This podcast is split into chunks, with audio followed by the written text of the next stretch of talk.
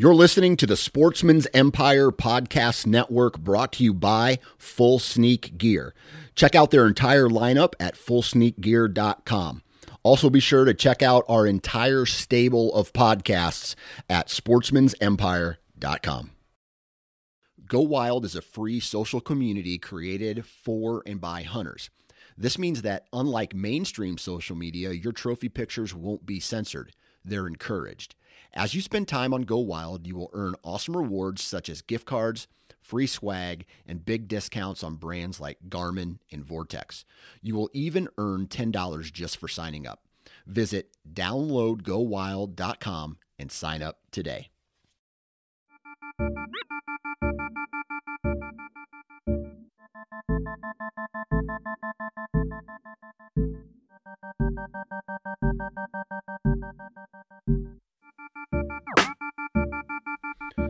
Testing one, two. Ladies and gentlemen, children of all ages, welcome back to the Nine Finger Chronicles podcast. It's hump day. Woo! And uh, today we're going to be talking with one of my favorite guests, Mr. Lucas Cayko. I've known this dude for a very long time, and uh, he is just a a bow hunting enthusiast. And you can even peel it back a couple more layers and you can say the dude just loves nature. He loves the outdoors. He loves celebrating the outdoors, aka bow hunting, uh, and just hunting in general with his friends, with his family. And really, when you think about it, that is the kind of people that we need in this in this space in this community of ours that just love to to to spread the good word, that love to participate in it, that love to do it, uh, to participate with other people in it, and. Uh, uh, it's a really good conversation today, man. What do we get into today? Uh, let me pull up some of the notes that I have here. Um, so every year, Lucas holds a a North Dakota opening weekend bow hunting camp at his house or somewhere up by where he lives. And this year he had a you know a whole group of people come up just like he always does. And and they ran into some pretty good deer and you'll hear the story of that. Uh, we talk about what is hunting. That's a kind of a, a topic a, a, gray area, right? What is what is actually hunting, especially in this world today that we live in, with all the technology, with all the management that goes on. Um, is some of that stuff hunting? I don't know. Let's talk about it. Um, and then we talk about rules and regulations. We talk about, um, you know, I, I this one's basically for me, but I respond to hunting in Iowa is easy, and uh, I I comment on that a little bit. Other than that, uh, man, we talk about the strategy that went into this season. We talk about, you know, communicating with other hunters. We talk about the terrain, the landscape in which he hunts, and breaks down uh, basically the rest of his season, where we find out, you know, is he going to connect on uh, another buck or a different buck, I should say, in uh, in the upcoming months there in North Dakota. So it's kind of a BS session, uh, session, but we do talk talk about that opening weekend quite a bit. Uh, love having Lucas on the show, man. Uh, he's a guy that I haven't hunted with, and I want to hunt with him. I want to go on a hunt with the dude. So, Lucas, I know you're listening. Let's let's plan a hunt. Let's let it. Let's plan a hunt. Something something different. Let's do something different, and uh, let's go out there and, and get the job done on a bow hunt for sure, you know. So, all right, let's do that. And uh, what else, man? Next 10 days, it's crazy. So, all winter long or all summer long here in Iowa, we had, man, hardly any rain. And now, here it is September, crops are already brown, and we're getting 10 days of straight rain right now. Which, you know, rain is rain and it's good whenever we can get it, but man, I just kind of wish we had some of that rain in July and August. Anyway, uh, hopefully, uh, driving through the countryside the other day, crops are starting to come out. Uh, if they're not already combining like for shell corn. They've they've done silage already on some of these fields. Beans are are looking brown, and uh, especially in the area that I'm at, crops are going to be out early this year if the weather stays nice, nice enough for these uh, farmers. So rains rains in the forecast. That's a good thing. It'll uh, it always helps. It all helps, and I'm looking forward to this upcoming season, man.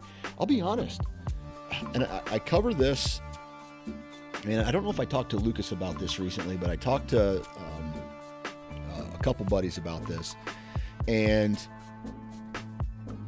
feel like just like the mature bucks, and it, it could be the crops are, are all still in, but I only have two shooter deer on camera across two, one on each property this year. And my main farm, which had like a bazillion, it felt like shooters last year, there's only one this year, and he's not regular. So you know, I got I got uh, cell cams on these farms set up in what I would consider really good pinch points, really good areas, and they're just not triggering. And I think two of them might be down because uh, they took so many pictures in a short period of time that the batteries finally died. And I got to get back out there and uh, put some new batteries in. But man, uh, like even the, even then, you know, once every three four days, I should have a like a three or a four year old walk in front of my cameras. Not this year. And so I'm not sure what the deal is. There has been some reports because it's been so dry of people finding some either EHD, I'm guessing EHD deer. I don't know. I don't find that many deer on the farms that I actually hunt. But I don't know, man. Uh, could be. Who knows? It's happened in the past, and uh, you know, on a really dry year. And I hope I hope that's not the case because I was hoping to go in to this uh, season all guns blazing, all high hopes. Hopefully, they're just in the corn or on a different farm, and then as the crops start to come out, they reposition into the uh, the farms that I hunt. That's the that's the hopes anyway. Who knows? Commercials. Let's get into today's commercials real quick. And I really do want to say thank you for taking time out of your day to download the Nine Finger Chronicles, listening to it on the Sportsman's Empire podcast network. And I really want to, you know, take an opportunity to just say thank you because it allows me to live my dream. Uh, every time you listen, uh, you know, and, and taking time to listen to the people who pay me, which are the sponsor, the sponsored commercials that you're you're getting ready to listen to, man. So go to iTunes, leave a five star review, let everybody know that you love the Nine Finger Chronicles, man. That helps me out, and I, I truly would benefit from it. So thank you very much. Okay, uh, Code Blue Scents, man. Um, I am really looking. I got them out. All right, I got the I got the rope a dope mock scrapes out, and I'm really looking forward to seeing if any of them have been used. And so I should find that out in the next. Man, today is I'm recording this on Tuesday, September 19th. So my goal is to hunt each farm one time in early October just to go out, check trail cameras, make sure everything thing is in the right position, and then disappear off those properties until the rut hits hopefully my and I really hope that the uh, the rope dopes that I've hung are starting to get used. Deer are visiting them, and I'm hoping that it allows me to get uh, you know I put one two one two three four of them four of the five are within shooting distances from my from my uh, tree stands or the trees that I'll be hanging in, whether it's a tree stand or a saddle. And so I'm, I'm really hoping that uh, they start to get used. Deer come in to check them and check them regu- regularly. And man, that would be sweet if I could get uh, some deer to come in there and I shoot them over one of those mock scrapes. I mean, there's some guys out there who live and die by them, and uh, that's that's why I started messing around with them, and that's Code Blue, right? So go to codebluescents.com, read up on, uh, uh, take a look at the rope-a-dope, uh, mock scrape system.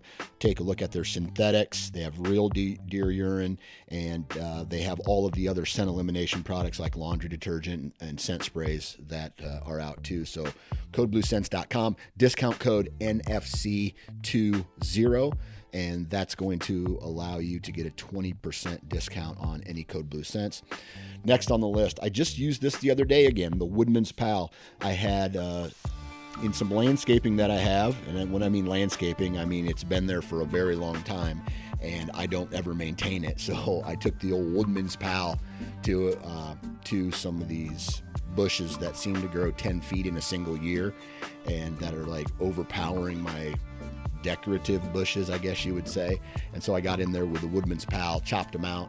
I went and cleared out some trail camera lanes a couple weeks ago and hacked up all of the, you know, all the bushes that could trigger, you know, like have false triggers and clean that out. So it is a really, really durable, well-made habitat tool.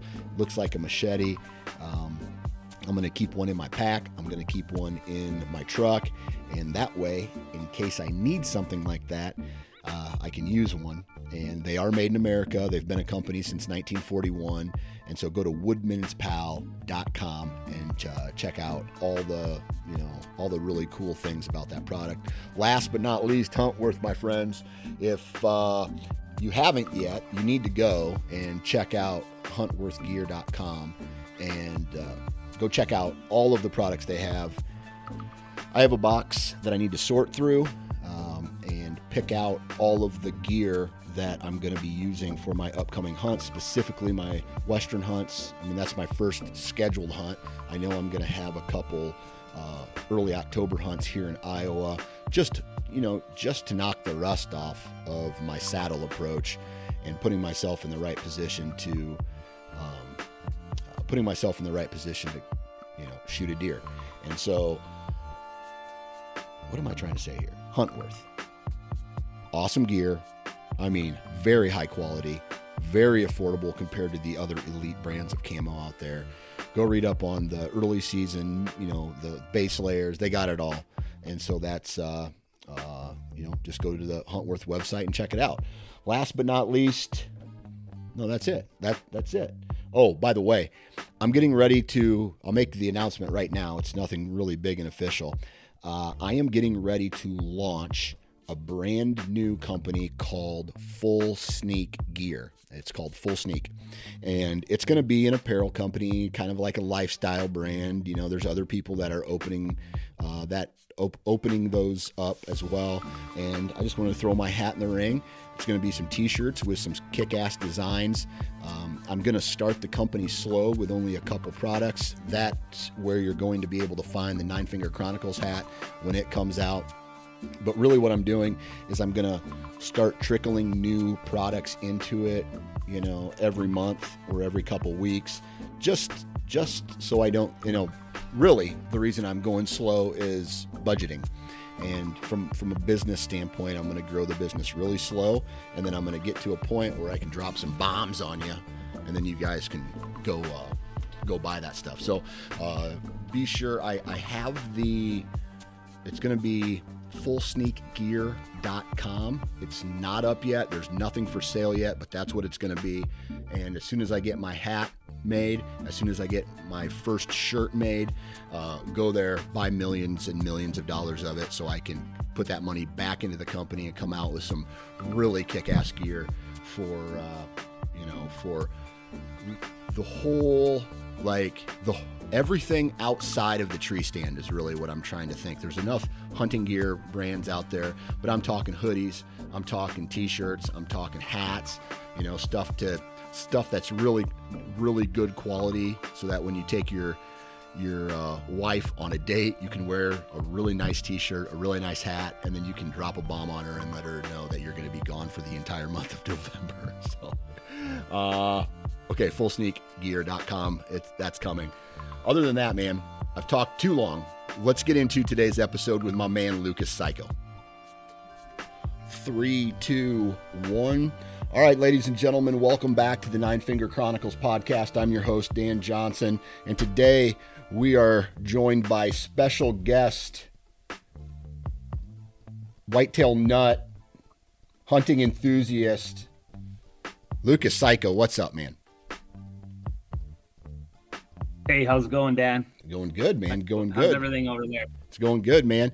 Finally, great state, great state of Iowa over there. Yeah, finally the heat broke, and man, we've been having like, I don't know, uh, mornings now in the high 40s, and it's got me jonesing to get in a tree. Yeah, hundred percent, man. Same up here. Yeah.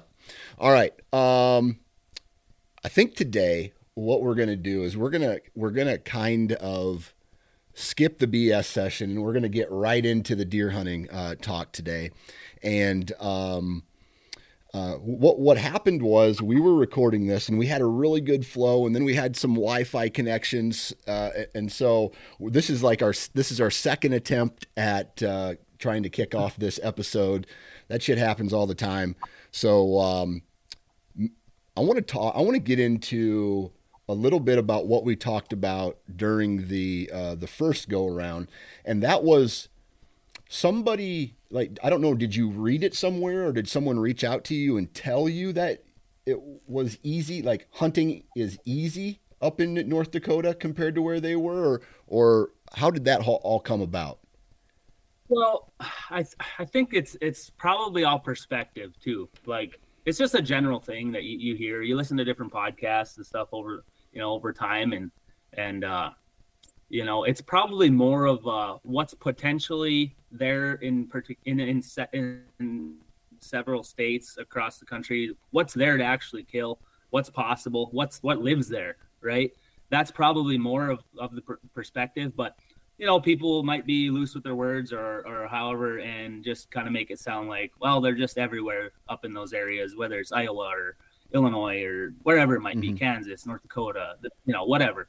And I, I, don't know that, I don't know that that's, that's, that's the, the truth, you know? Mm-hmm. Um, I think uh, there's a lot that goes into it. Um, you know, I think it makes a big deal that, that big deer live in certain states more so than others, you know, if there's maybe more of them out there. I won't ever deny that. It's just, uh, you know, sometimes it's just a one of those things. Folks think like, well, if a guy's success, you know, successful year and after year after year, and um, that you know, people think like, wow, you know, like it's got to be, it's got to be something maybe a little bit easier than others, you yeah. know, and yeah. and so, yeah, just one of those things. Yeah. But uh, a lot goes into it. And that's and that's where where I would say, of course, of course it is. If if you're in Pennsylvania or Michigan and you're looking at me in Iowa, and and you're saying, man, dude, it's mm-hmm. God, it looks it looks so easy in Iowa. It is compared to your your scenario.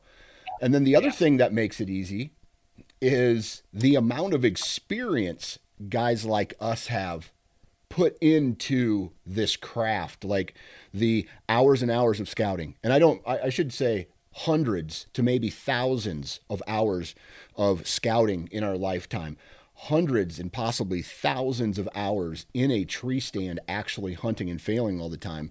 And so right.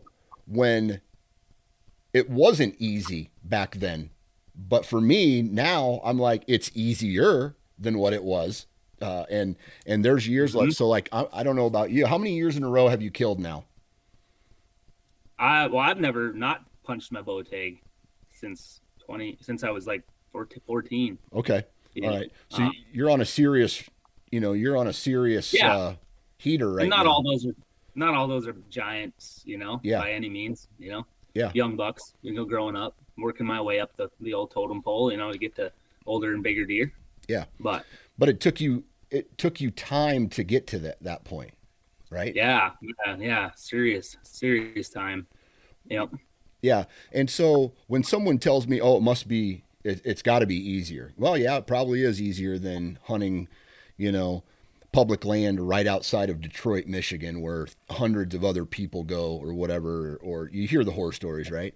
And so, yeah, yeah it is. It is easier when there's way less people in these environments and there is no public land in the state of Iowa. I mean, there's hardly any compared to the whole state. Mm-hmm.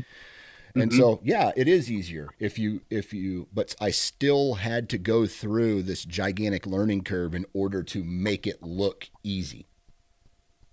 Cuz Right. I mean, the better you get at something, the the easier it looks. You think Kobe Bryant or Tom Brady, you know, those guys make it look like they're not even trying. They're so good at it.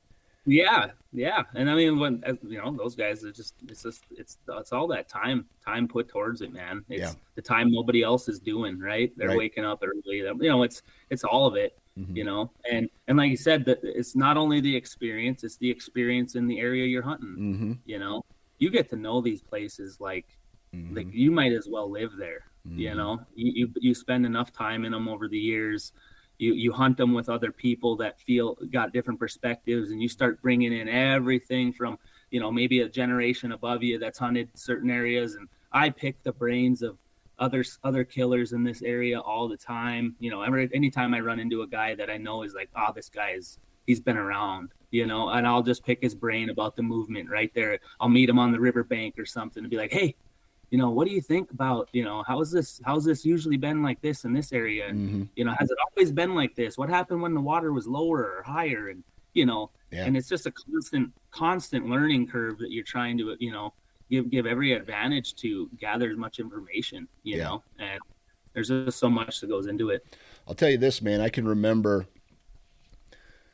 back in the white knuckle production days, I'd show up at Todd's house, and um, it would be like noon or one o'clock in the afternoon on like early October. It's pretty hot outside, and I'm just like, "Hey, uh, let's go. Let's go hunting. I don't care. I'll film you. You film me, and let's both go to our uh, our separate places, whatever. But let's go hunting." And he's like, "Dude, Right.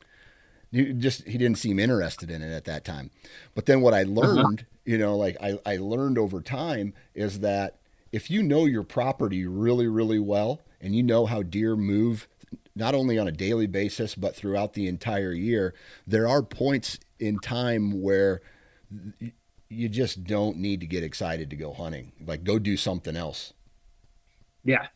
Yeah, Yeah. yeah, exactly. You get and and and guys that guys that I've hunted with that have you know have come up and wanted to experience this stuff. Sometimes it's hard for them to understand that type of thing. You Yeah. know, like because it's just it's just a it's one of those things you you, you almost just get a feel for it, Mhm. and to, to explain it to someone can be extremely tough. Yeah. you know, and you can just go just you know.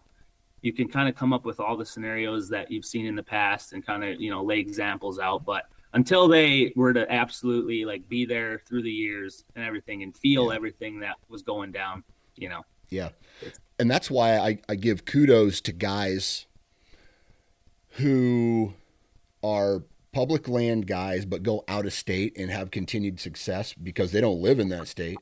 Like you take me you take Yeah. me out of this environment, you put like uh, I've been going to South Dakota for several years to try to chase a mule deer and it, it's not easy. Um, especially if you're not out there living in that environment. So basically, what I'm doing is I'm taking five to six days out of an entire year and hoping it all comes together. Right? I I do my scouting, I collect my data over the years and whatnot, but it's it, that's that to me is it's impressive when someone can take the principles in out of their own state or what they're currently doing in where they live and then transfer them to other pieces whether they're just like I don't know from Iowa to Illinois or from Iowa mm-hmm.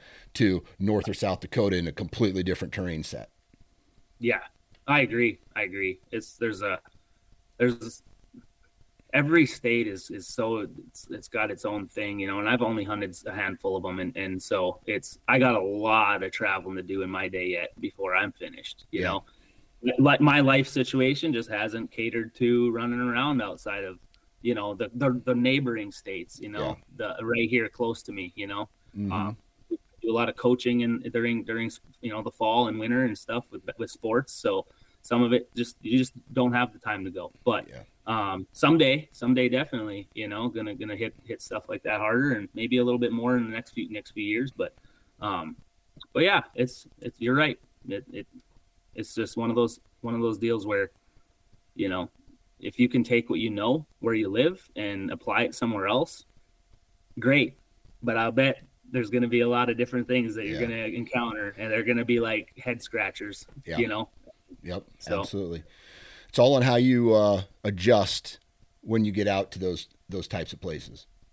Yeah, Yeah. yeah. I think I think the most important thing a guy can do if you go out of state, just grind, man. Yeah. Like you, you, you got to accept that it's going to get tough, and it, it- you got to just think outside the box. Do everything you can. You know, Yeah. network with whoever you can network with. You know, make phone calls. You know, knock on doors, whatever. Get as much intel as you can. Go out there, get after it. You're gonna you're gonna be able to hunt that place the next year, the next year after, the next year after you're just going to get better at it. Yeah. And your success may come two, three years down the road in that place, Right, you know? right. That's a fact. All right, so um, I want to talk about your season so far, which has been really good, uh, I would say. Uh, my question though, Very what? Very exciting. Yeah, Very exciting. I'll say that. yeah. Yeah. All right, so river bottom guy, right? And a lot of the times, uh, water level has an impact on how you hunt, where you hunt, your access routes, all that stuff. Um, why don't you set the stage for this season by talking a little bit about the water levels and maybe what else you did to prepare for this upcoming season? I guess you know we know where I want to start. It's kind of a funny story. Let's just a quick funny story, and because I think this happens to guys. I'm not. I'm not the only one, but I can be a little bit of a oblivious guy. Like I just kind of just one year after year, this or that. I don't pay attention to everything that's coming out, which I should, as far as regulations and Mhm. everything. So I went out. I went out, and this is no secret. I've told a lot of people about it already and dealt with it. But uh, I went out like a week before uh, like it was like the 13th or 14th of August to hang trail cameras. Yeah. Well, I go out there and hang one camera. I'm headed back to my truck. Game warden gives me a text or a call, I missed it. And then he texted me, "Hey, give me a shout." It's a guy I know. We know each other, Yep. you know, back and forth. We've talked plenty, you know, so we know each other. So I'm like, hmm, I wonder what wonder what he needed. So I, I call him, and I'm just about back to my truck. He's like, "Hey, uh, can you wait by your truck for me? I, I'm just coming out of the woods. And I was like, yeah, absolutely. So he comes walking up. Uh, he's got a couple of cameras in his hand, uh, cell cameras. And I was like, uh, uh, he, he's like, hey, uh, you putting out cameras today? I said, yeah. I said I put out one. And he's like, oh, you're a bit early yet. Uh, quite a bit early. And I'm like, what do you mean by that? Like, he's like, oh, you can't have them out till the 20th. And I was Okay. like, okay, uh, yeah, kind of news to me. He's like, what did you think it was? I was like, to be honest, I thought it was a month prior to season and a month after season, and that was your your your equipment dates. yeah, In that inside that was that's just an assumption. That's just Yeah. been that way. Like, but he said, oh yeah, the last couple of years, you know, last couple of years, he said something like it was. I don't even I haven't looked into like when it changed, but it's just like it is what it is now, so Yeah. it's not going to change anything. But so he comes up and he's telling me that, and he's like, "So you got one camera out?" And he's like, "These ones aren't yours?" And I was like, "No, those aren't mine." You know, um, he's like, "You sure?" There's one padlock back there. He's like, "Is that one yours?" I'm like, "No, not mine." And uh, he's like, "Okay, well, uh, um, we're gonna have to take we're gonna have to take care of this." I was like, "Absolutely." You know, it's been it's only been up for like 15 minutes, so obviously, you know, like we can go get the dang thing, whatever. And so he was cool about it. Uh, you know, uh, Yeah. I paid a hundred. I paid the hundred dollar fine for putting it out. It's a hundred dollars per per camera, but um, it's just one of those one of those deals where uh, every now and then a guy just gets gets caught with like, hey, you didn't read the regs, like you didn't update yourself. yeah, So I'll I will say that to everybody, like, hey, if you think you know them, maybe just go and review before season Yeah. because that one caught me completely off guard. yeah. That And that I talked to a lot of other other local guys here that hunt a lot and use cameras a lot, and I just gave them all heads up because I was like, I don't know if you guys know this, but and like ninety five percent of guys didn't know it. oh yeah, So it just kind of just changed, and nobody even paid attention to it. yeah. So Dude, I'll tell you this right now, and they change every single year. Um, yeah, I think that I am on. There's one state I get, I get. Um, man, it's one of the states that I've hunted. I forget which one it is. I'd have to dig through my emails, but anyway, they they send out amendments, uh, Yep. like reminders. Hey, check out the new re- regulations, but they send them in big block text and they're not they're not bullet pointed, they're not highlighted. And so if they think people are going to read through that, they're they're wrong. But at Yeah. the same time, it is the responsibility of uh, the hunter to make sure Mhm. that those are. But it sucks, man. I mean, uh, it's not like you're out there poaching or anything, but it is. It uh, it, Yeah.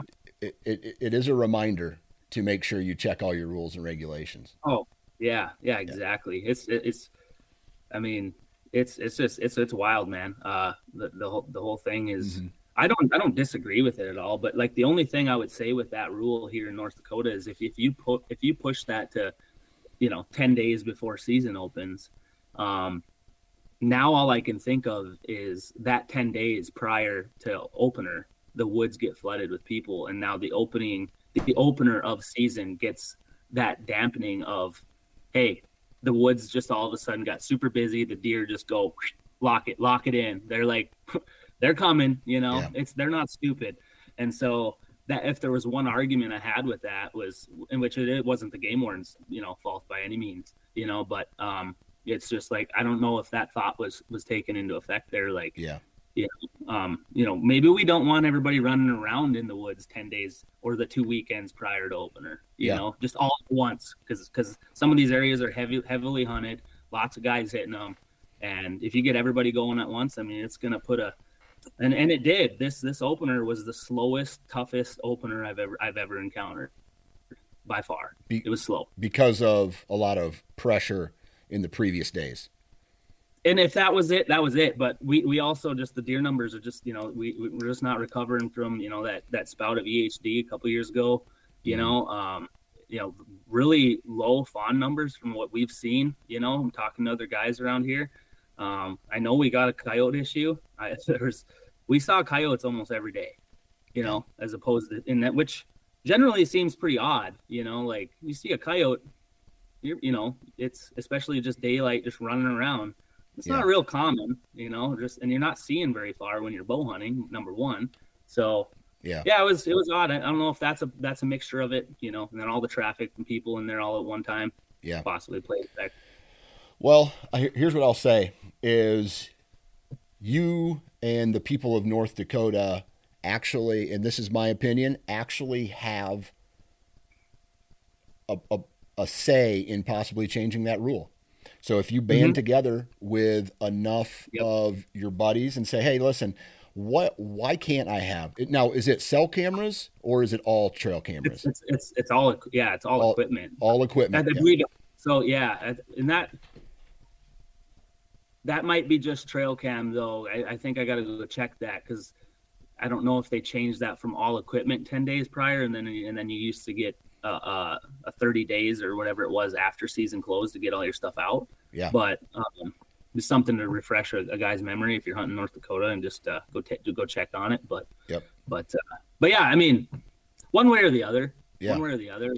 I, I really don't, you know, I know states are starting to ban, you know, cell cams, and I know that's a big topic running around, and wouldn't break my heart if we did that. You know, it just wouldn't. Yeah. You know, um, I was having a talk with my taxidermist last night, and he's old school. He's been around forever around here, and and uh, he was making some really good points, and and and and uh, with technology and how far it's come, and and maybe we're just getting too good at killing deer with our bows, and Mhm. I think that's we're not tracking it. That's the thing up here. And I think he and I talked at in depth about like how you know we, we need to somehow. And he's not going to fight the battle. He's just had it. He's he's he's tried to in the past to get involved, and you know he just uh it's just it's really tough to your patience is tested very very much so when Yeah. you're trying to get involved with these things and so you know it's more for the younger generation myself you know and other guys coming up that you know we have the energy and the push and and we have we have it to lose too you know like if things start don't get better and they just continuously get more i guess open right? Where it's just like we get to use cell, cell cams and there's no there's it's just it's it gets a little weird I, to be honest with the cell cam thing. Yeah. um it, to be able to get a picture of a deer and then you could literally like if you live where, live where I live like I could be on top of some of these deer in 5 minutes hmm you know? I really could and so I just don't know about that. Yeah. I, I definitely don't use them that way. You know, I've used them. I'm not going to say I don't, but if they were to take them away, but, but so be it. I, would be happier to be honest with you. Yeah. But I mean, I use them in places I just don't want to enter. That's it. Yeah. You know, I mean, that's that's what I do. And yeah. but all of my all of my cell cams are over an hour away. And so Yeah, and that's I think that type of situation is that's the thing. It's so hard to put in a box. Yeah. There's so many different so many different situations out there. Guys got farms outside of states that are, you know, or whatever, six, seven, ten hours, twenty hours away, and how are you going to check those? Yeah, you know, and that's and, whatever you know, and that's, I mean, whether it's cell cams or it's trail cameras, I mean, even before, like once I started using trail cameras, I'll be completely honest with you, I started killing bigger, bigger caliber deer, straight up, only yeah. be, only because I knew what deer were around. And so it's a lot easier yep. to pass a three year old when you know how many four year olds, five year olds, however many are around. Yeah.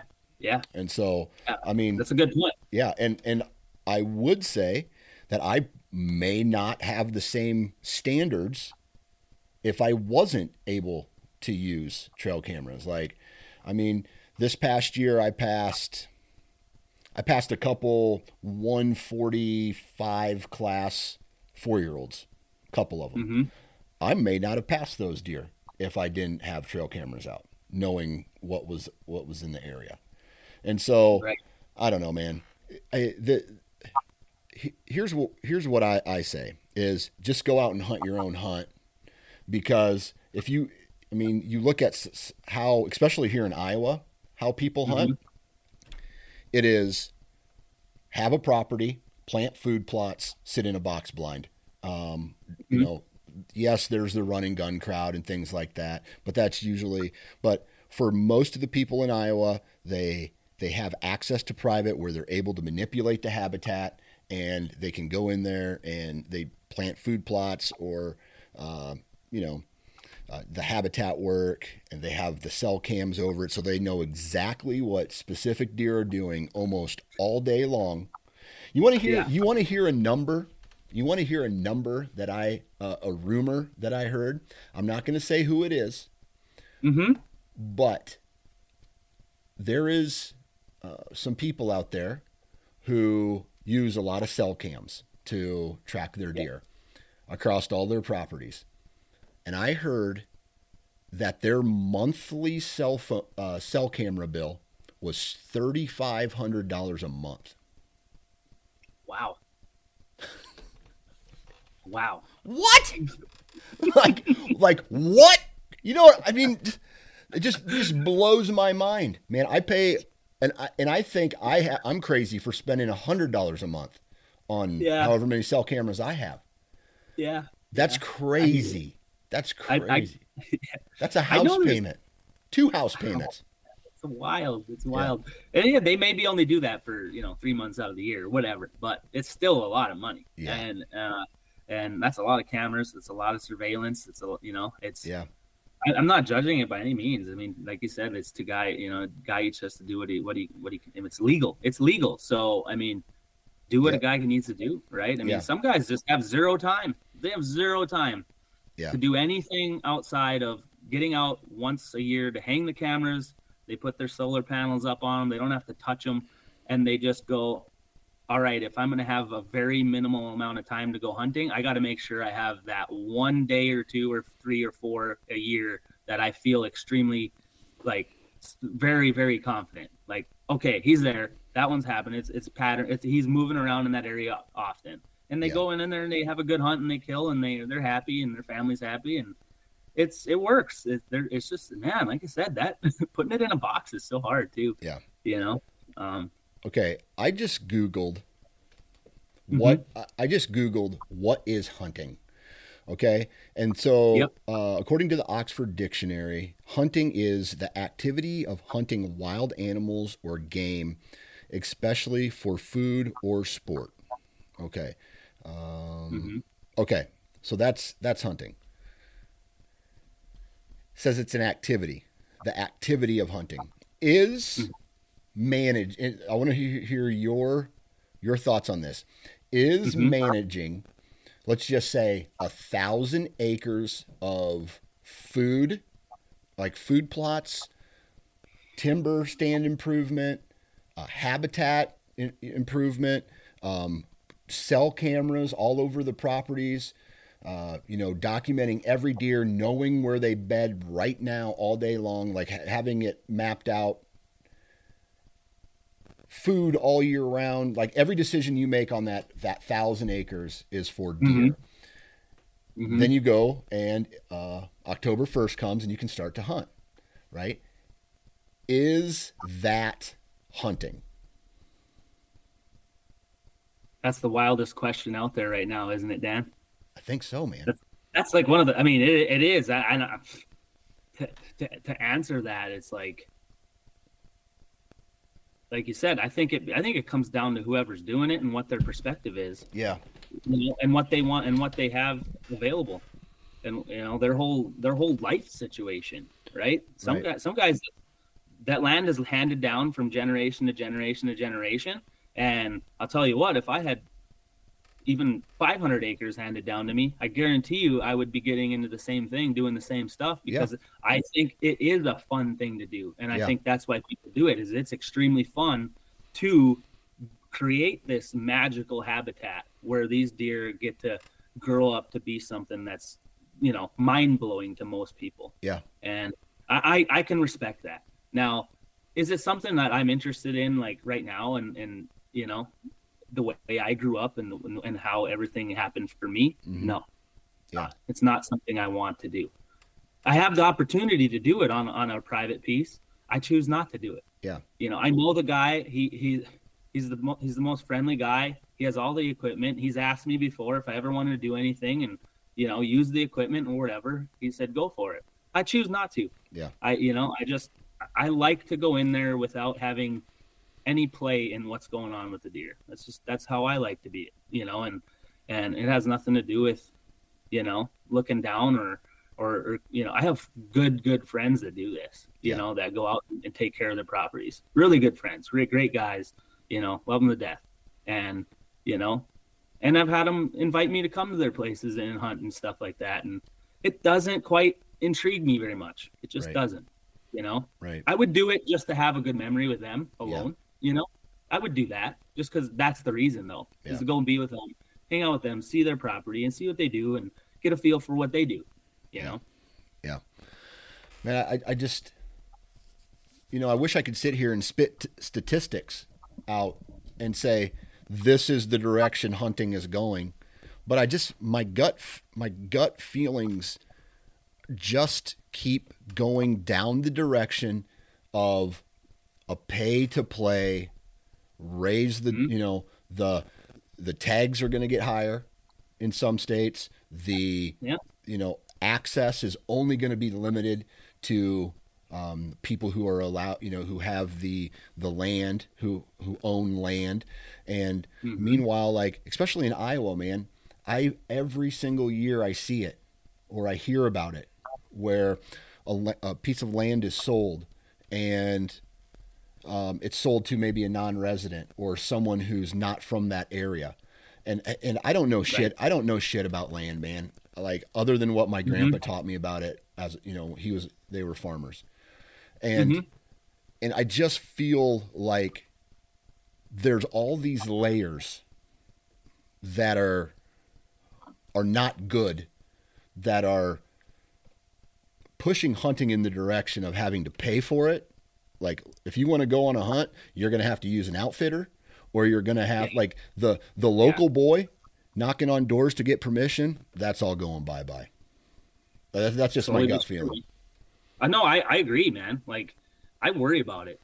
So I was talking to talking, like I said, my taxidermist last night, and I said, man, I'm worried about I'm worried about the the, the direction of everything. Just like you said, like I, I, I, I, struggle back and forth with technology and, and where everything's going and the success rate of bow hunters and, and, and everything that, you know, he, he made the comment. He's like, ban all trail cameras, make everybody hunt with a recurve, and we'll see. We'll see. We'll see. I said, I and, and this is just me. I wouldn't even bat an eye at it. I'd I pick just, up a that's recurve. just who I Yeah. am, though. I would just, I would embrace it like full heartedly, like you know, Yeah. I just would, and and I don't know. It there's just, it's just a super complex thing, and I I really do fear for what you're saying is Yeah. like you're gonna you're gonna there's not gonna be the opportunity I grew up with No. and I grew up with having endless amounts of public land to hunt and run Yeah. around on and explore. Me and my buddies, Yeah. you know, and that's where it's that's where it starts, right? It starts where kids can go out and, and struggle. Yeah. I don't think there's enough struggle in it anymore. No. You can just give a get a kid hooked up with a crossbow or or a, a co- nice compound, and they're shooting like ridiculously well, and you can put them in a box or a ground blind or whatever, and Over a food And- plot, you know? and and and you, they can just have it so easy. Yeah. And, and and I don't know if that grabs them. You know, like I remember struggling so bad, like just. But when things went well, it was so worth it at that point because it was like, holy cow! I actually, I actually almost had one. Yeah. Or you know, whatever the case is, and I just, you know, I just think that that struggle is so important. Just, Yeah. with, just as a human being in general. Oh yeah. You just hear from anybody that's successful, anybody Yeah. And- they embrace that. They look back on that time of struggle as their favorite moment ever yeah. or time. Yeah. And and to elaborate on that, you said, you know, running around on public and having all those opportunities. Man, Yep. When I was thir- uh, man, I started knocking on doors when I was like 13, 14 years old. Okay. And I got Mhm. yeses from just about anybody. Maybe because I was a kid and I was unass- you know, like unassuming, like this kid's not going to do shit with his, you know, his $15 bow or whatever it was that I had, right. you know? And so Yeah. they knew like, uh, he's not going to be going too hard. But like from 14 to 26, you know, 20, you know, maybe even 30, I was able to knock on a ton of doors and Mhm. and just be like, "Hey, can I hunt your property?" "Oh yeah, absolutely. Come on out, you know. Come on and hunt." And you in in Iowa, you can't do that anymore. I mean, there's especially Yeah. in, the, in the in the eastern and southern part of the state, every single it's owned by someone. I mean, I'm not saying it's it's a 0% chance, but it's very low because Yeah. the cat's out of the bag, man. There's money to be made from whitetails.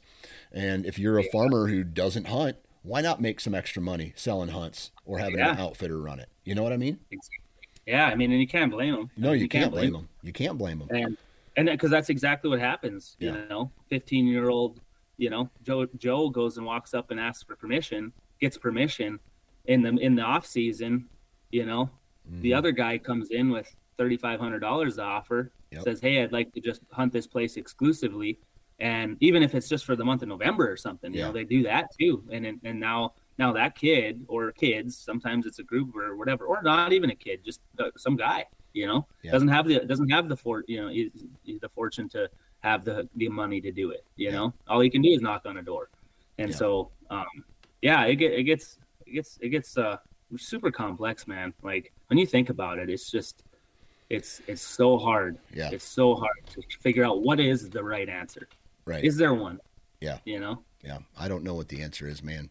I just hope that the people who have a lot of sway uh, and the people who make some of these big decisions, whether that is po- uh, politicians, whether it's the Department of Natural Resources, whether it's people within the hunting community and in the hunting industry, I just hope at the at the time they look at the future of hunting and not necessarily how much money can be made from it.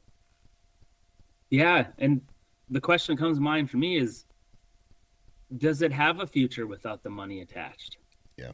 That's that's the that's the that's the shitty question. Yeah. Like and it's like I have to say that it if it doesn't have value, it's like it doesn't matter anymore in this world, you know, Yeah. To where it's going. And that's the sad part. Yeah. You know? I, I- think it where- does. Uh, that's where I'm optimistic, right? I feel like Yeah. if the hunting, the hunting media side of things collapsed Mhm. and there was no more, no more hunting on YouTube, there was no more Mm-hmm. hunting on, you know, uh, the outdoor channel that all went bye bye. You know, Yeah. uh, Carbon TV it all went bye bye. I'm still hunting. You're still hunting. I'm still hunting. We're still hunting. right? Ev- Everybody's still gonna hunt. They just can't. They can't enjoy it from an entertainment standpoint.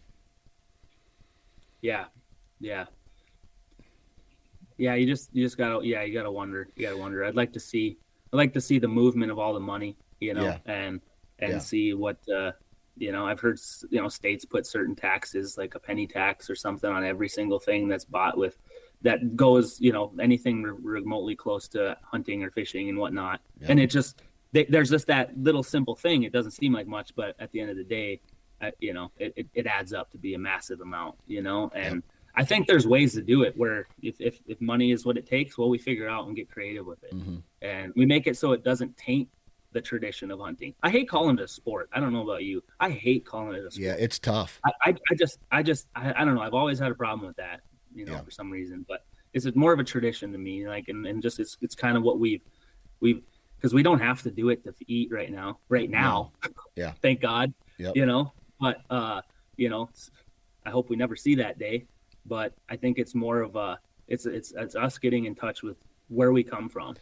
I you think, know? yeah, and I think a lot of it has to do with human nature. I mean, humans by nature are a competitive creature, right? Mhm. We we're not we're we're not only competitive, but we're we're I hate to say it, we're like bad. Mhm. There's like bad things about humans. Mhm. Like there is Yeah. there there is love and there is kindness. There's a lot of that, but whenever there's money involved, you you start to see greed, like words like greed and jealousy, and uh, you know whatever whatever fill in fill in the negative word. It can be it's like so and so shot a big buck. Well, what did he do? How did he shoot it? Did he do it with the crossbow? where, well, yeah, where, where, where, Yeah, was he on a was he on a Yeah. a, a, a outfitter? You know, like s- stroking dick. You know, just like whatever, man. Mm-hmm. Oh, yeah.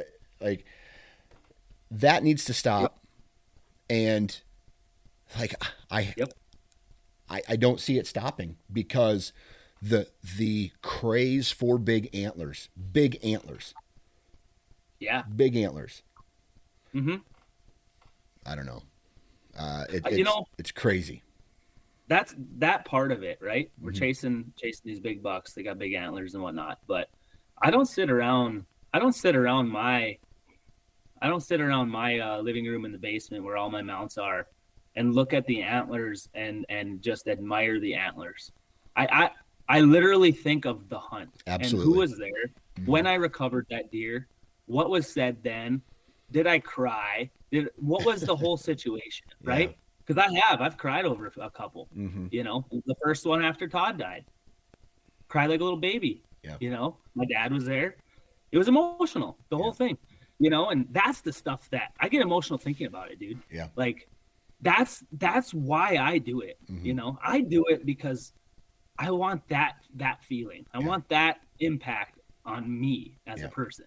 You know, and and and that's why I like to share with people. Yeah. You know, and and if if there's anything like the you know I, I know i get criticism for having guys up from out of state you know i do i get criticism i get criticism for people who are here you know like oh we're coming up and shooting all of our all of our deer i'm like oh my god one guy out of every year maybe gets one maybe we're most of the time watching deer Yeah. you know we know how tough it is and make it happen in five six days Yeah. you know and and they're not they're, you know the guys are the guys are never allowed to shoot does you know? Like we just because the numbers aren't great. So Yeah. it's like you better be if you're coming up to hunt like you're coming up to hunt a mature deer you know we're gonna go out and we're gonna work together and you know? Yep. i benefit from it just as much as anybody else. We more eyes out there more intel. We we just have a great time you know? And we we sit and talk about when when they're all here we sit and talk about how fortunate we are to be where we are what we're doing at that time Yeah. you know and it's it's never like it's never just like wow we, we didn't see any big bucks or we're not on big bucks or it's if it if we don't get a big buck it's it's a lost cause Yeah. it's never that it's never that way Yeah. and it shouldn't Right. you know to finish one of your thoughts on uh, like the emotional side of it like i i i honestly feel sorry for the people who hunt that don't get that jacked up moment after they shoot it right Mhm. like there's there's people out there who are just like you know uh, who was I? I was listening to a documentary uh, about Nick Saban in Alabama, and he was ta- Mhm. he was talking about how there's no such thing as an enjoyable win because wins are not supposed to be wins are uh, expected. They're, it's not a celebration. It is expected to win, and a loss Mhm. is like a death in the family.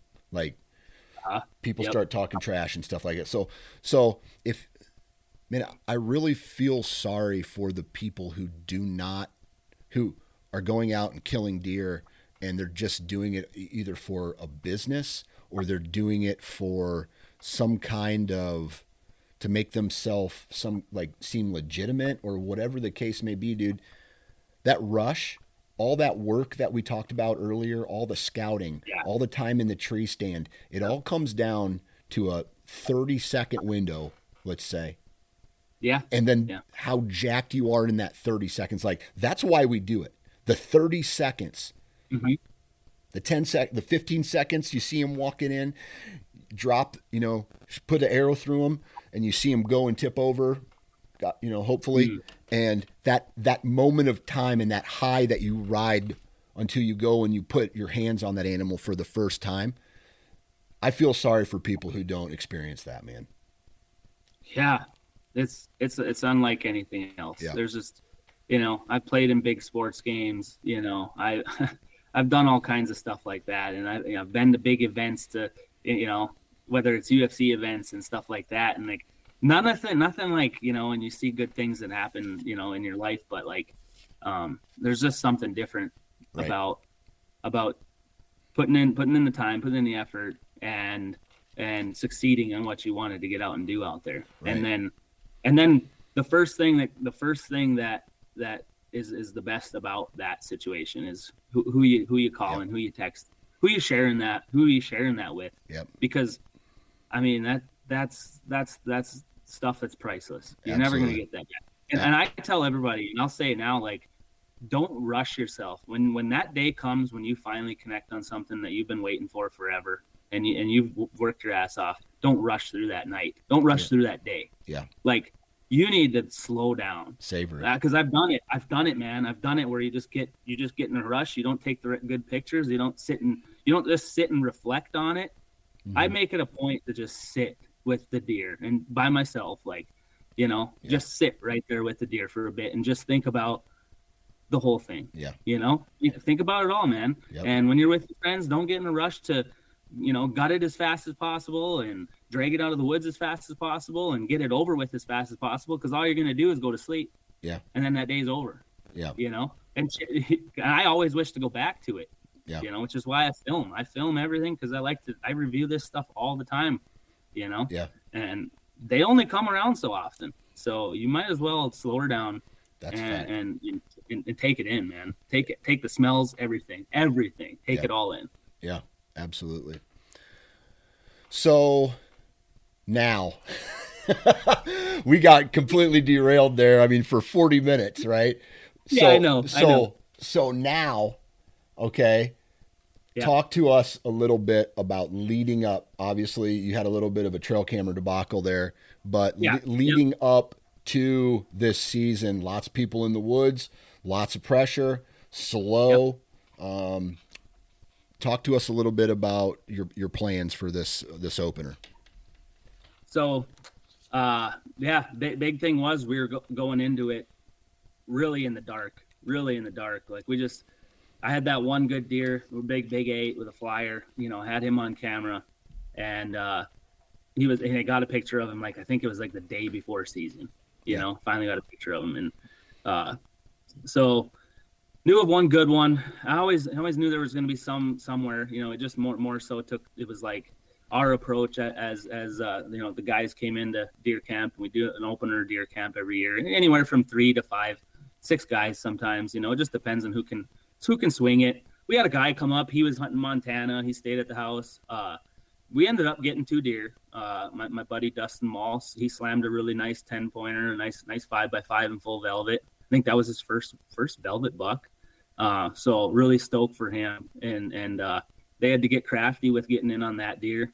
Um, and then uh, and then uh, I had my buddy Jared up as well, and he'd never he, he's from PA, uh, and he's never seen anything like this. He's never hunted a whitetail in this kind of uh, environment. So he was more just like, I just really want to see how the heck you do it up here. Like, how do you, you know, what is it like, you know? And it's just he's mule deer hunted up in southern, I think it was like more more southern North Dakota or something like that before, and uh, um, so he knew what North Dakota, you know, was. But then he got here and he's like, oh, this is nothing like what I was hunting, you know, yeah. down in southern North Dakota. It's a completely different place, you know, and so. Um, so anyways you know we we got we got to work and man we struggled. We struggled. Uh um we uh as a group you know we there was a couple of spots that we seen seen some good deer. Um nothing that everybody was really getting fired up about but one morning early on uh jared and i were sitting in the same tree and uh more so just trying to get to know each other a little better. Never spoke on the phone and text and stuff a lot you know and but you know just wanted to hang out together a little bit. So i sat with him and and that's when the deer he ends up killing come in to 30 yards.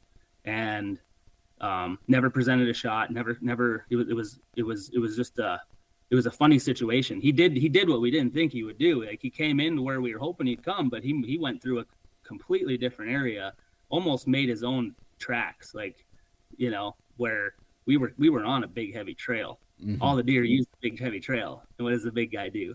he doesn't do anything that you you wanted him to do. Right. So he slips away, and uh, for the next like we knew how big he was. We got a glimpse of him, and I was like, "Holy moly, dude! Picket fence!" Like I have pretty certain I've never seen a bit that big of a velvet buck, you know, yeah. and, and, from the tree stand. And so from that moment on, you know, he and I and and uh, he and I just we ended up covering a hundred miles on the river between he and I in that boat, and, and we had a couple other guys in it here and there, but we were we were traveling the farthest to get to this this area where this buck was. Yeah. And and so I was like, well, let's let's see if we can make it happen. What happens if I if there's essentially like you know two options to try to kill this deer every time. You know, yeah. there, there wasn't, there always wasn't. You know, it was just one of us hunting him sometimes or whatever throughout the week because the winds just weren't working. But we struggled. We didn't, you know, between the two of us, I think we went four days or three and a half days not seeing a single deer, you know, from the time we had. So we discovered that he, uh, that, that group of deer after that, that, that last morning of the last day, it was like evident that, ah, that he, they, we, we, we must have screwed up somewhere along the way. Like we thought we were hunting perfectly flawlessly, coming from the river, you know, using the wind perfectly. Entrance exit was very low impact, doing everything that you think is perfect. Yeah. Well, it was evident that them deer had, had, moved, you know, even all of them. Like there was like 10, 12 deer we saw that morning when we saw him. Not a single one at since. Kind of kind of weird, right? And yeah. uh, so we we got to looking at it. Uh, I was able to gain gain access to some to some private to just cross their land. I called the landowner, and good thing I know the brother of the owner, and put in a good word for me and said, yeah, he's he, you know he's good. You can trust him. And we were able to just cross their property to get to the public that we needed to get to. Oh, that's and awesome. we scouted that. Yeah, we scouted that afternoon of his last night, uh, Jared's last night being here, and uh, we found what we were looking for: big, big fresh tracks, big fresh tracks out out out on a uh, basically just a willow bar yeah. with a few trees on it, and and so uh, we also found uh, we found two areas that we thought he could be in. You know, two separate areas from where we were really hunting, and and uh, it was just kind of the um, one of those deals where, all right, what we just got to split up and see if see if we can have them pinned down here, and and uh, Jared went in one area, I went in the other, and I just told him I said if if you're gonna go into that piece, that's like, and he's never done this before. I said you got to push in. I said it's gonna feel weird, I know, but go in there, man. Go in there, scout challenge yourself to figure out where the best spot to kill this deer is. Mm-hmm. Go in there, trust your gut, follow the tracks, read the sign, hang a, hang your tree and, and hang in your tree and, and kill him if he comes through. And he, he did. he went in there, man. And I bet he was within 50 yards of that deer when that deer got up because he shot him at eight 850 or 849, and and last light was 859. So okay. he shot him at the very last moment. Yeah, he didn't even know what he shot you know, basically because it happened so quick. Yeah, he had a so quick did, glimpse, shot him. So uh, I need to talk about a little bit about the logistics here. You have mm-hmm. how, how many guys came up for camp opener this year? We had, uh, I think it was six guys plus the guy that was hunting Montana. Plus the guy who was hunting Montana. Okay. Yep. So that's what it was. six guys at uh, six guys hunting North Dakota around by, Yep. by we, we were spread out quite quite some ways. Yeah. Yeah. We, were, we were we were going all over the place. So- meeting back in, at the house. Yeah. So for the guys who were not from North Dakota, right? You obviously have a ton of intel. You have, uh, you know, Mhm. history on specific deer. How did you like? Did you know some of these deer were in the area before the, you know, before they got there, so you could say to them, "Hey, listen, good deer over here. Not sure where he's at though, No. but no, Not this year. Yeah. No, I, I, knew historically, like from last year, where the numbers were, where Mhm. where maybe the, the good numbers, some younger, bu- you know, younger up and comer bucks, or or some big ones that lived.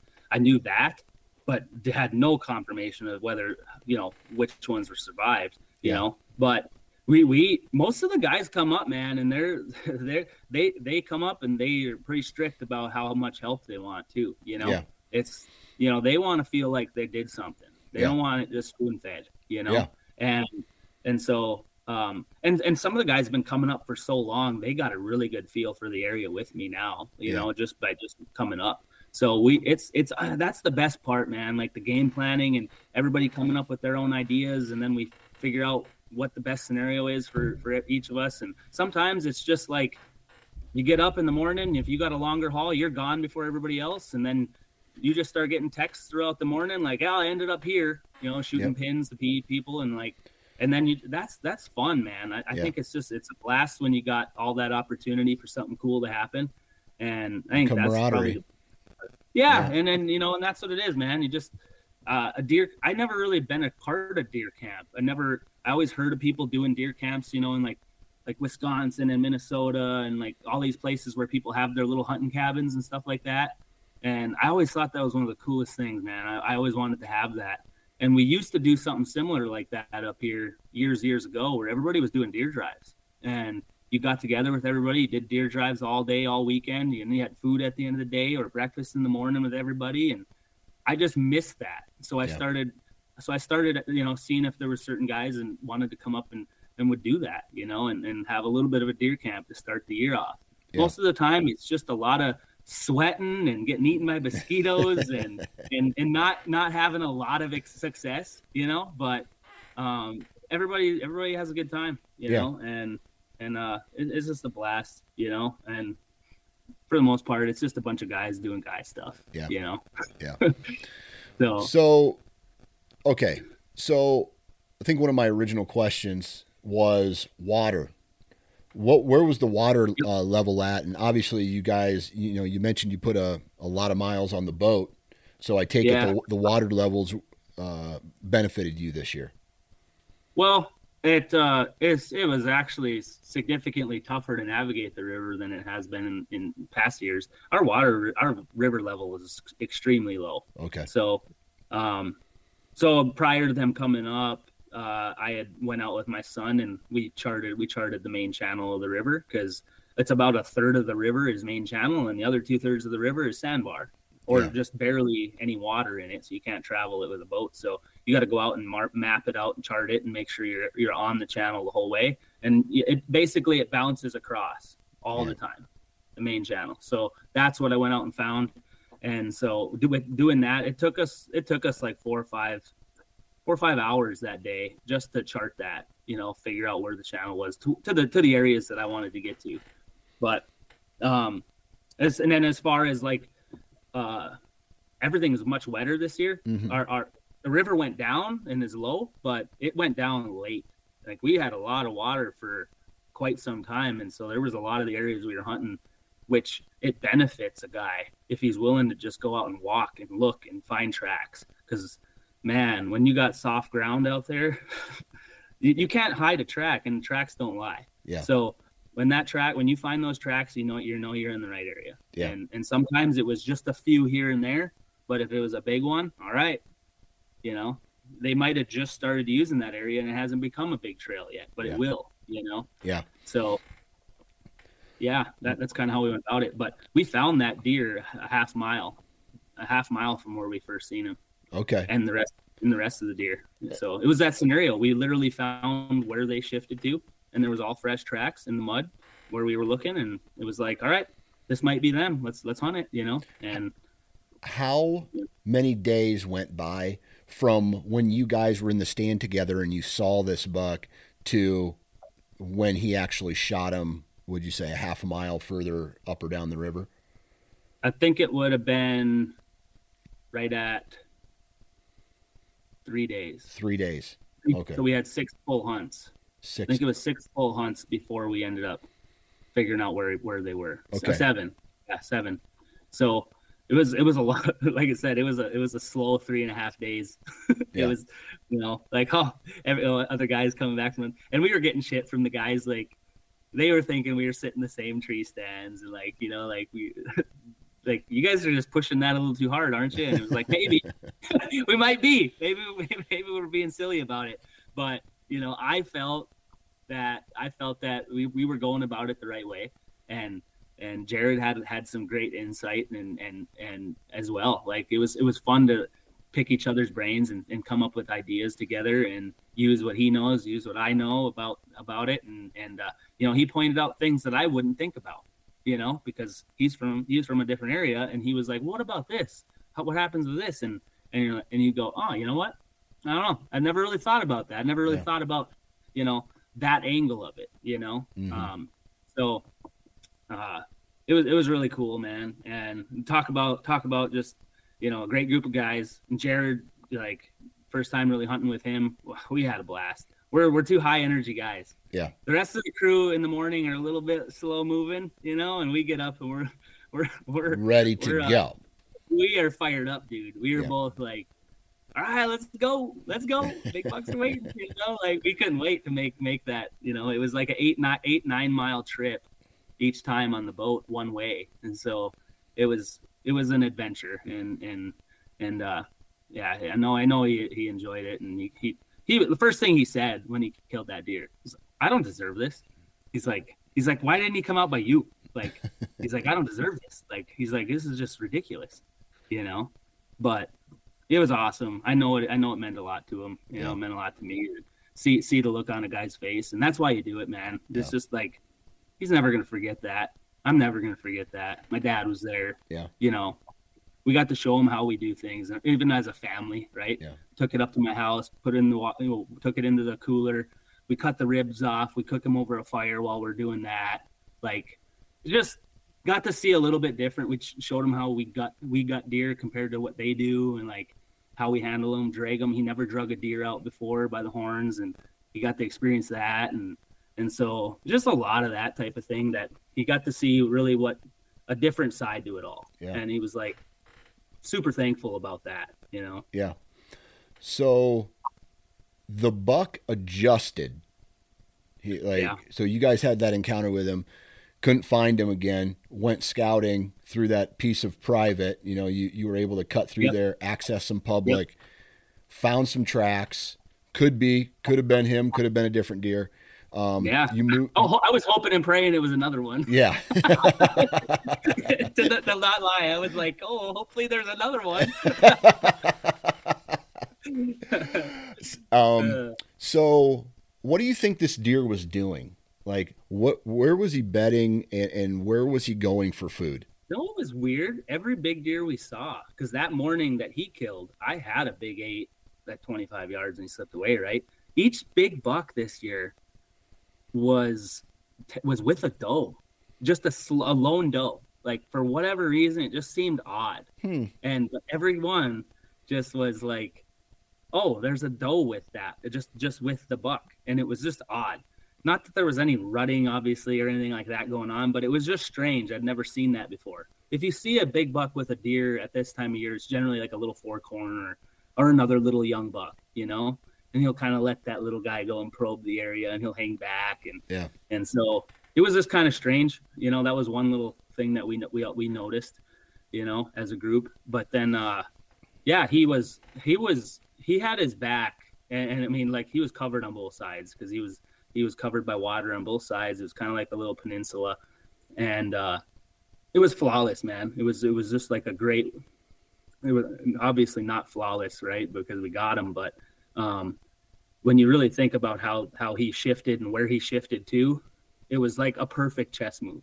It was it just we just made another move that came back that was like, nope, last second, last last last call, right? It was like we made we made an adjustment after based off of what we were seeing and it was it was evident that like they're not here there's something up we're missing something either they went deeper deeper into this stuff that we're hunting and we're really not on them anymore or they shifted the other direction i said yeah. let's go check out that other direction and literally we barely got on the riverbank and it was like whew. yeah it was one of the biggest whitetail tracks i've ever seen it was wow. massive wow but the deer was only no no older than five and a half guarantee you that it wasn't yeah. an old old buck, you know. Yeah. yeah. Man, that's awesome. So he he adjusted and so he was in this little peninsula, thick yep. cover. He's coming out. Nasty. Yeah. So where was he going? To the, to like ag? Alfalfa. Alfalfa. Alfalfa okay. field. Yep. Yep. All right. Yep. He was, you know, where we first encountered him, he was at least eight, eight, nine hundred yards. Yeah. You know, from the fields, way back in the stuff, mm-hmm. and uh, you know, and then this time he was, you know, at least five, six hundred off of it, as as you know, as his path of travel. Yeah. So, it was, it was, it was something that like, oh, I said, it's your last night, man. Like, if you're gonna go there, and I gave I gave I gave him uh, the choice because I was he was like, "What do you think is where do we need to be? Who needs to know go where?" And I said, I'll tell you what, man. I said, uh, I'm pretty confident in both of these spots, you know? And I said, you know, I'll just, I'll let you make the call, you know? I said, I'll let you make the call. Where do you want to go? What do you want to do? And he said, I don't know. I just got this weird feeling about that spot we just checked out. Mm-hmm. And there was much less traffic, really. There was much less deer traffic in that spot. And we hadn't hunted it at all. So it was, a, it was a, it was a risk one way or the other. And that deer obviously was a half mile the other way. Yeah. so when we first seen him. So it was all that taken into account. And he said, uh, well, I'll go over there. I said, under one condition, like don't settle outside. Don't because it was warmer. It was like 82 degrees that day, that yeah. final night. And I said, don't settle outside on the edge. Like just don't do that. Like I'm just gonna challenge you. Like do something you've never done. Go in there. You know. Yeah. Get, follow the tracks. Read the sign. Go slow. The wind was blowing hard enough. Like if you get to a point where you just don't think you can go any farther, then hang up. You know, figure out where you need to be. But I said, just go in there and see what happens. Figure out, read the sign, and just see if you can put yourself in the right spot. Yeah. You know, and he was like, "You're all right, man." He's like, "I'm down, down. I've never done it before, but I'm gonna sure I'm gonna give her my best." You know, and you know, he went in there, and when we went in to get that deer after he shot it, I was like, "Perfect." I was like, "Look at this, man." I was like, "I was like, this." this is where I would have been. Like, yeah. this is what I would have done. Like, and he's like, well, I learned some shit this week. so, I was happy for him. I'm glad. I don't, like I said, I, I want guys to be able to feel like they did something, right? Yeah. want to just like here and run the whole show and like put them everywhere. And like, you know, I, you know, and I don't, most of them don't want that anyways. And, and I just try to encourage that part of it of like, just go out and make some mistakes, man. Like, mm-hmm. you know, that's, that's the only way we get better you know yeah. so absolutely absolutely well the the last question i have for you is uh, okay so your buddy came in he smoked a giant uh, are there mm-hmm. any giants left in uh, north dakota for lucas Oh yeah. yeah, yeah. That one I had that that got a bone to pick with that one that slipped away from me that morning. So yeah. we should we could we nearly doubled up, right? I almost got that one you know, it was the instance where you see the deer coming and you almost go, all right, here, here he comes. Yeah. I, I got him, you know? Yeah. And uh, I'll send I'll send you a little video clip afterwards, but uh, of what of what he is. And he's a deer that was alive last year. I knew of him last year, and he was a four and a half year old, and um, wasn't ready to die. You know, not by my not by my arrow, but if, if somebody else wanted him, by you know by all means. But um, he he I recognized him right away, and I go, all right, let let's go, you know, like and it's it's the oddest thing. Like I came out of the woods that morning smiling ear to ear, even though I wasn't successful. Like yeah. I didn't get him. Yeah. Like, but first thing I did when I picked up Jared was go, I'm on one, dude. I'm Yeah. on one. We get, the we get the we get to go at it. You know, like I get to keep hunting. You know, Yeah. so Heck yeah, man. That's awesome. So, uh, what is the goal for the rest of the season then, man? well, um, hopefully hopefully we catch up with with that deer or anything else that pops up along the way. Um, got some got some other got some other stuff planned. Uh, uh, that uh, I'm gonna be doing some stuff out of state. Um, might try to make it to Wisconsin. Uh, Miss Minnesota and South Dakota is always an option. Yep. Um, so, um, got a lot of coaching to do. Just started flag football up, so you know you know that too. You you, Yep. you do all of it as well. So we- we'll be uh be really busy. Got daughter and both daughters in volleyball, so we'll be just getting out when a guy can. You Yep, know, that's a but, fact. But uh, you know, it'll be good. It'll be good, man. I'm excited. You know, um, it's the, the struggle. The struggle is always welcome for me, anyways. You know, I just. I, it makes me it makes me get out there and expand expand. I don't know every little spot of these river bottoms by hand yet, you know, by the back of my hand. So I get to go and explore some new areas and whatnot, just to try to try to find a little bit more to chase, and then I'll do it, you know. So Yeah. it'll, it'll, it's gonna be good though. That's awesome, man. Well, I'm sending good vibes your way, man. Hopefully you slay this uh, this fall, and uh, man, uh, it's a pleasure talking with you as always. And uh, thanks for coming on, man. Yeah, hey, it's always always a great time coming on, dude. I appreciate it. And there you have it, ladies and gentlemen, another episode in the books. Huge shout out to Lucas. Huge shout out to each and every one of you for taking time out of your day to download. Please go to iTunes, leave a five star review, or wherever you download your podcast. Follow me on Instagram. That'd be nice. I, I'm really not on Facebook anymore. Uh, and it's that time of year where if you haven't checked your tree stand cables and straps and your safety harness and all of your gear to make sure it's shooting well, to make sure it's safe, to make sure it's functional, to make sure uh, you know your boots aren't going to get your feet wet or you're going to get a blister. Make sure you have all of that stuff rocked and ready to go. Because if you're not already hunting, opening day is coming very soon. And uh, I'm sending good vibes to all of you. Hopefully, all of you have the success that you need, uh, that you want this upcoming year. So, good vibes in, good vibes out. And if you're going to be in a tree, wear your damn safety harness. We'll talk to you next time.